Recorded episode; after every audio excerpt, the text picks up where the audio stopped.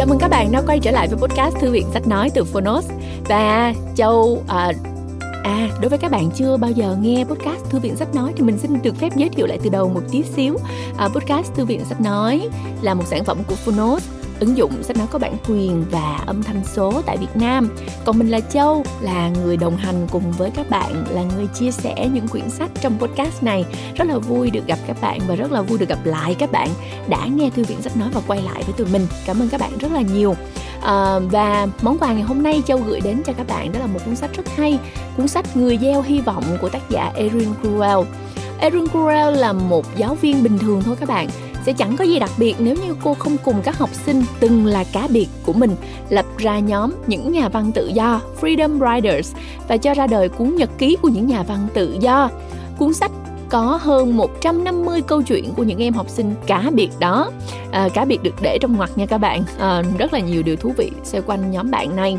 À, tuy lời lẽ có phần gọi là đau đớn những câu chuyện chứa đựng những cái trăn trở tới từ nạn phân biệt chủng tộc và sự chia cắt hay là lạm dụng tình dục thì thông điệp về niềm hy vọng của những con người vẫn là âm thanh vang dội hơn cả sau thành công của nhật ký của những nhà văn tự do thì Erin cùng với những học trò ngày ấy đã tập hợp 150 giáo viên và thành lập tổ chức Freedom Writers Foundation, quỹ những nhà văn tự do.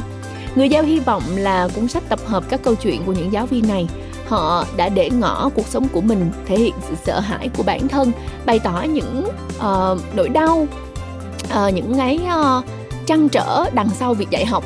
Các giáo viên của Freedom Rider Foundation đã hội tụ lại để chia sẻ những câu chuyện chân thật từ lớp học của họ những thăng trầm những thảm kịch những niềm vui tất cả được thể hiện tạo dựng một phạm vi hiểu biết rất là mới về ý nghĩa của việc trở thành một người giáo viên một cuốn sách trang chứa niềm hy vọng giống như cái tên gọi của nó. Mời các bạn cùng bước vào chương đầu tiên của Người gieo hy vọng và mong là các bạn sẽ nghe hết quyển sách này trên ứng dụng Phonos nhé. Và bây giờ thì chúc các bạn nghe sách vui vẻ và chúc các bạn có một ngày thật là tuyệt vời.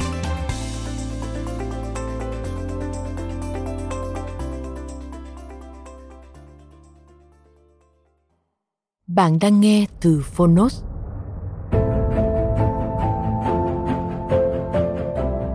Người gieo hy vọng.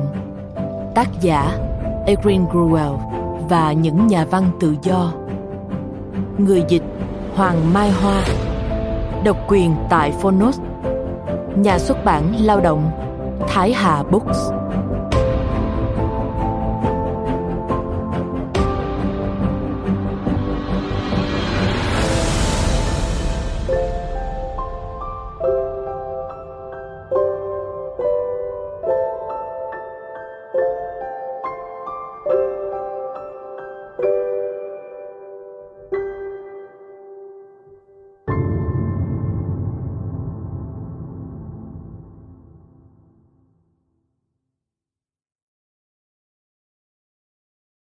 Lời giới thiệu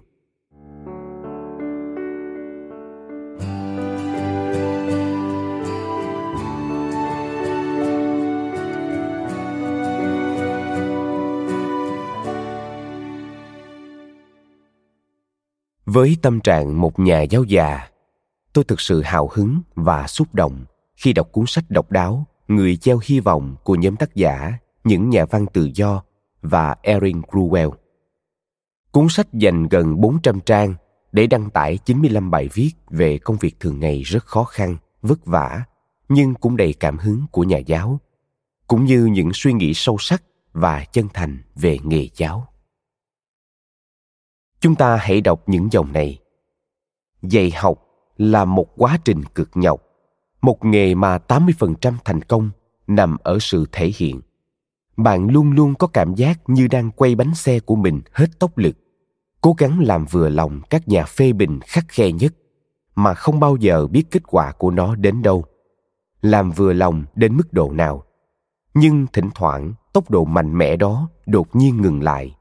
Những rào chắn bạn đã dựng nên để bảo vệ mình bị đập vỡ. Bạn phải đối mặt với giá trị cốt lõi của nghề dạy, tạo ra những ảnh hưởng có ý nghĩa đến cuộc sống của các em học sinh.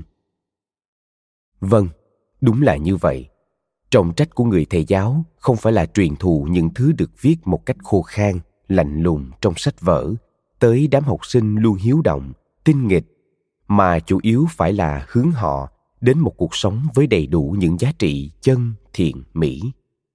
Tôi hết sức khâm phục các tác giả của 95 bài viết khi họ miêu tả sinh động việc làm của họ trên lớp, trong giờ giảng, trong các buổi giảng ngoại, thái độ của họ đối với từng các thể học sinh, nhất là đối với những học sinh cá biệt vốn không phải là ít. Hãy nghe một thầy giáo kể về chuyến đi thăm bảo tàng mà thầy đã tổ chức cho học sinh lớp mình phụ trách. Sau khi xem bảo tàng tưởng niệm những người Do Thái bị nạn diệt chủng, học sinh gốc Phi Marcus nói với thầy, Em cứ tưởng chỉ có người Phi chúng em là phải chịu đựng nhiều nhất trong lịch sử.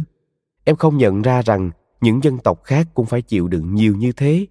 Giờ em đã hiểu vì sao chúng ta cần phải học lịch sử.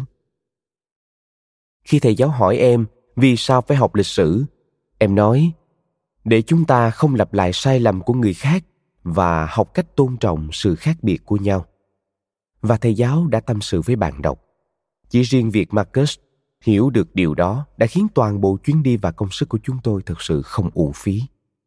Nhân đây, chúng ta thấy rất rõ rằng nếu việc học tập bộ môn lịch sử và cả những môn học khác chỉ đóng khung trong bốn bức tường của phòng học trên trang sách giáo khoa, với mục đích để trả lời các câu hỏi cực kỳ khó nhớ thì việc dạy học và học như vậy không mang lại một hiệu quả nào để hướng học sinh đến những nhận thức và tình cảm tốt đẹp hơn. Một thầy giáo khi kể về cái chết của một học sinh vì tai nạn giao thông đã viết, trong lễ tang, tôi nhìn những gương mặt của các em mà tôi đã từng đuổi khỏi lớp những em tôi bắt phạt ở lại trường. Tất cả những em đã làm cho tôi bạc tóc sớm. Và tôi thấy nỗi buồn trên gương mặt các em. Và đó là lúc tôi không kìm được nữa. Tôi không quan tâm nếu các em thấy tôi khóc. Tôi không muốn làm một thầy giáo nghiêm nghị nữa. Tôi muốn làm một con người. Và con người sẽ khóc lúc đau buồn. Và thế là tôi đã khóc. Tôi hoàn toàn đồng ý với thầy.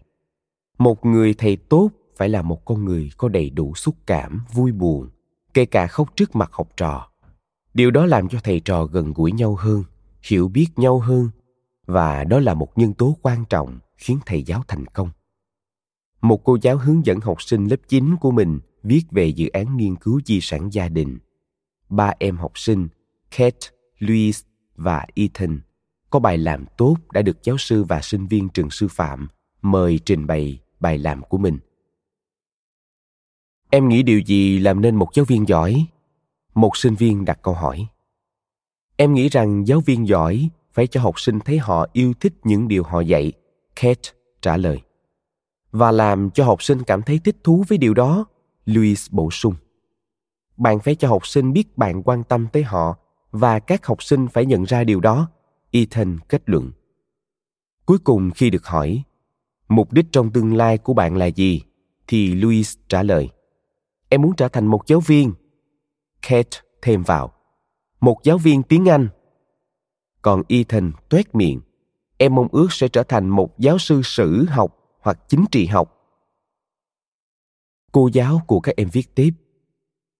Ngay khi tôi lau khô những giọt nước mắt, tôi biết mình thật may mắn. Tương lai về ngành giáo dục đã thoáng hiện ra trong tôi. Cũng có những bài viết nói lên sự bất cập của nền giáo dục mỹ chúng tôi biết học sinh của mình và những câu chuyện của các em. Vậy mà chúng tôi vẫn phải bắt các em làm những bài tập kiểm tra bắt buộc, vì đó là quy định. Người ta dựa vào kết quả của một bài kiểm tra để đánh giá mức độ rủi ro. Nhưng giáo viên chúng tôi hy vọng ở sự thành công của học sinh mình không chỉ trong bài kiểm tra, chúng tôi hy vọng vào một xã hội văn minh hơn.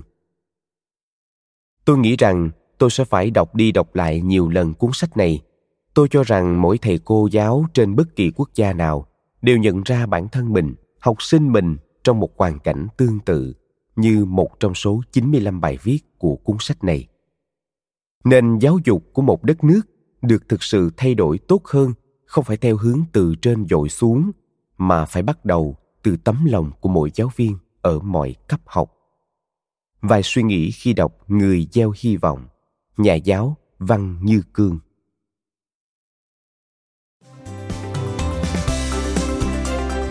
Cảm ơn bạn đã lắng nghe podcast Thư viện Sách Nói. Tải ngay ứng dụng Phonos để nghe trọn vẹn sách nói của kỳ này bạn nhé. Hẹn gặp lại bạn trong các podcast sau.